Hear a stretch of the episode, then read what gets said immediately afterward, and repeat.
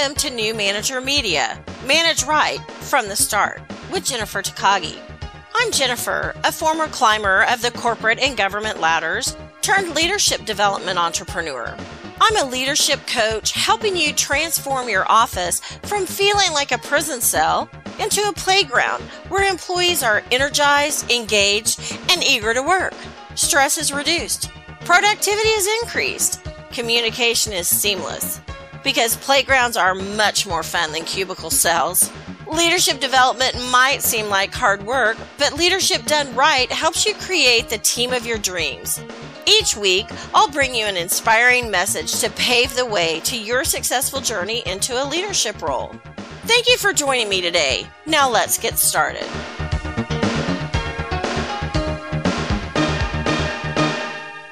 Hello, I'm Jennifer Takagi with New Manager Media. Manage right from the start. Today I want to talk about resilience, resiliency, how to be resilient, and why it even matters. In this day and age, we have so much going on in the world. We're in the midst of a pandemic that started the year off, and that was after Kobe Bryant was tragically killed and everybody else on that helicopter. So we started the year off in a funky place, and it's kind of just spiraled, literally spiraled ever since. And we hear the term resilient and being resilient and how to be resilient, but do we even know what it is? Do you know what it is? Do you know what resiliency is and what it means to you? Well, resiliency is your capacity to recover quickly. Did you catch that? Recover quickly. Because we can become resilient over time, but the question is, can we do it quickly? And do we have the tools we need to do it quickly? It's also springing back. We're going to spring back from difficulties. And I haven't really researched my theory, but I truly believe that resiliency comes from experience. Some people at a very young age have had a lot of trauma, a lot of upheaval in their life, and they seem to bounce back relatively quickly. It doesn't mean they're not still affected by the events, but somehow they're able to move forward more quickly than others. You look at other people and they're at what you might consider a much older period of or age period of their life, but they haven't had any losses. I have friends of mine whose grandparents are still alive, and I lost my last grandparent in 2005. It was 2005. So I've been 15 years with no grandparents whatsoever. So it's always surprising to me to find people in my age group whose parents are still alive, which my parents are not alive. And then they also have their grandparents. If you haven't really had much loss or trying times, you don't know how to be resilient. You don't kind of know what it means, and you definitely don't know what to do about it. I know I didn't until I became in the position where I had to learn to be resilient. One simple yet incredibly powerful thing you can do to become more resilient is to write down your feelings. It can be journaling. It can be daily pages. Daily pages is the idea of just stream of conscious writing, whatever comes to mind, just putting it down on paper first thing in the morning before you turn on your computer, your phone, you do any type of work. You write out no matter what it is, good, bad, indifferent, ugly thoughts, scary thoughts, just whatever your thoughts and feelings are. Journaling is a little more strategically done. You are typically writing in sentences, although you don't have to.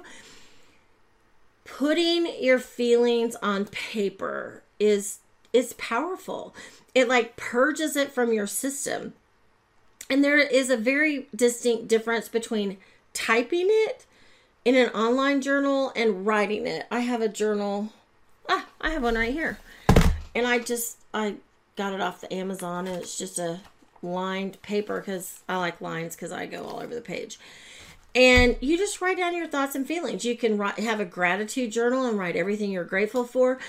But in times of crisis, like right now in the middle of this pandemic, write your feelings. How are you feeling? What are you feeling? Do you even know what your feelings are? But get it out. It sounds airy-fairy, touchy-feely, but it works. And there is something really powerful, and there's studies on this, on how if you have the thought and it comes down through your arm and out your pen or pencil onto paper, you remember it. It resonates differently than if you type it or if you voice to text it. It's just a little bit different. You don't have to. Typing it is better than nothing, but get your feelings out. You hold them in, you bottle them in, you think you're doing a really great job with that until that person cuts you off in traffic. And then you say everything except a non-curse word. You can put together some really amazing strings of curse words. Get it all out. Start writing down your feelings, what you feel about the situation, what you feel about what's going on, what you feel about being in your house. Now school, people are going back to school, or hey, wait, no. The kids are supposed to be going back to school, but now the parents are having to teach them, right? Because they're going to school from home all the time or part of the time. So it's kind of a big deal. Everybody's feeling a lot of angst, a lot of anxiety. So write your feelings down. Write them down, get it out. You never have to read them again, but write them down, get them out. Show up ready. Show up ready. I worked with a gal one time, and she had moved, and when she and her husband moved, he took a different job. She had to quit her job in the move, so she went a number of months before she got a new job. And her neighbor told her, you need to wear button-up pants every day, and if not every day, at least once a week, because you need to make sure that you're not gaining too much weight by not being as active going to work. Because when you go into an office, you're up, you're moving around. When I work from home, I sit here in my office working on my computer. So you have to show up ready, and even if it's a Zoom call, you need to be ready. I get that not everybody's cameras show their eyelashes, their eyebrows, their lipstick, whatever. And if you're a man, that you like brush your teeth and wash your hair. But there's something psychological about being ready. Are you ready? Are you dressed? Are you prepared? Have you done whatever work you need to do to be ready for the meeting? Show up ready. When I went, I'm doing trainings for the state of Oklahoma, and I have gone to their offices. I was without internet for a whole week. That's a whole nother, that's like rant. That's not even a podcast topic. That's just a rant. But when I didn't have internet, I had to go to their offices to record, or not record, but do live training via webinar. And there are over 100 people on each one. I think my highest number was like 250. It was crazy how many people signed up for these webinars. And I was fully dressed. I didn't just wear jeans and tennis shoes. I had on slacks and sandals and, a top, the whole bit. I wasn't really even going to see anybody, but it didn't matter. I needed to feel mentally prepared, mentally ready. When the worst tragedy that I've ever experienced and hope to ever experience, all in one day, was the Oklahoma City bombing. I worked in that building, and I called in sick, and day after day after day, I had to tell myself to get up and get dressed. And as I was putting on makeup, I was crying as much as I was putting on makeup. I was dabbing tears as quickly as I could. And this voice in my head was saying, this is just insanity. Why are you putting makeup on? Why are you doing your hair and makeup? I get up every day, take a shower, and do my hair and makeup. Just always have, always will. And this other voice said, because it's what you do. You get up, you get dressed, you go. You have to set those patterns. So showing up ready, being ready, getting ready, even if it's just to sit in your living room or your dining room table doing work on the computer. It does something mentally for you if you are physically ready. Be physically ready. I saw one definition of resilience, and it was maintaining equilibrium under pressure. Maintaining equilibrium under pressure. How do you even do that? how do you even begin to maintain equilibrium right now? Well, I want to say I've come up with three things that I think are important to be resilient. The first thing is breathing, and I think it's called diaphragmatic breathing, where you breathe deep down into your diaphragm, take a big old deep breath, and then let it out. And we cannot live without air. We cannot live without air. So if you're completely stressed out, our tendency is to hold our breath. We hold our breath, and then we realize we didn't even know we were holding our breath, but we hold our breath. So if we can practice breathing, and you can set a schedule to breathe, it's really great to do first thing in the morning. To lay in bed for 10, 15, 20 minutes is ideal. Just doing deep breaths, your body can process so much emotionally and physically by just breathing. Get in a habit of breathing and doing deep breathing. The other thing is to pause. We get to moving so incredibly quickly. Do we have to move that fast? Not always. Sometimes, yes. You know, there's like a dog on our heels. We have to run really fast.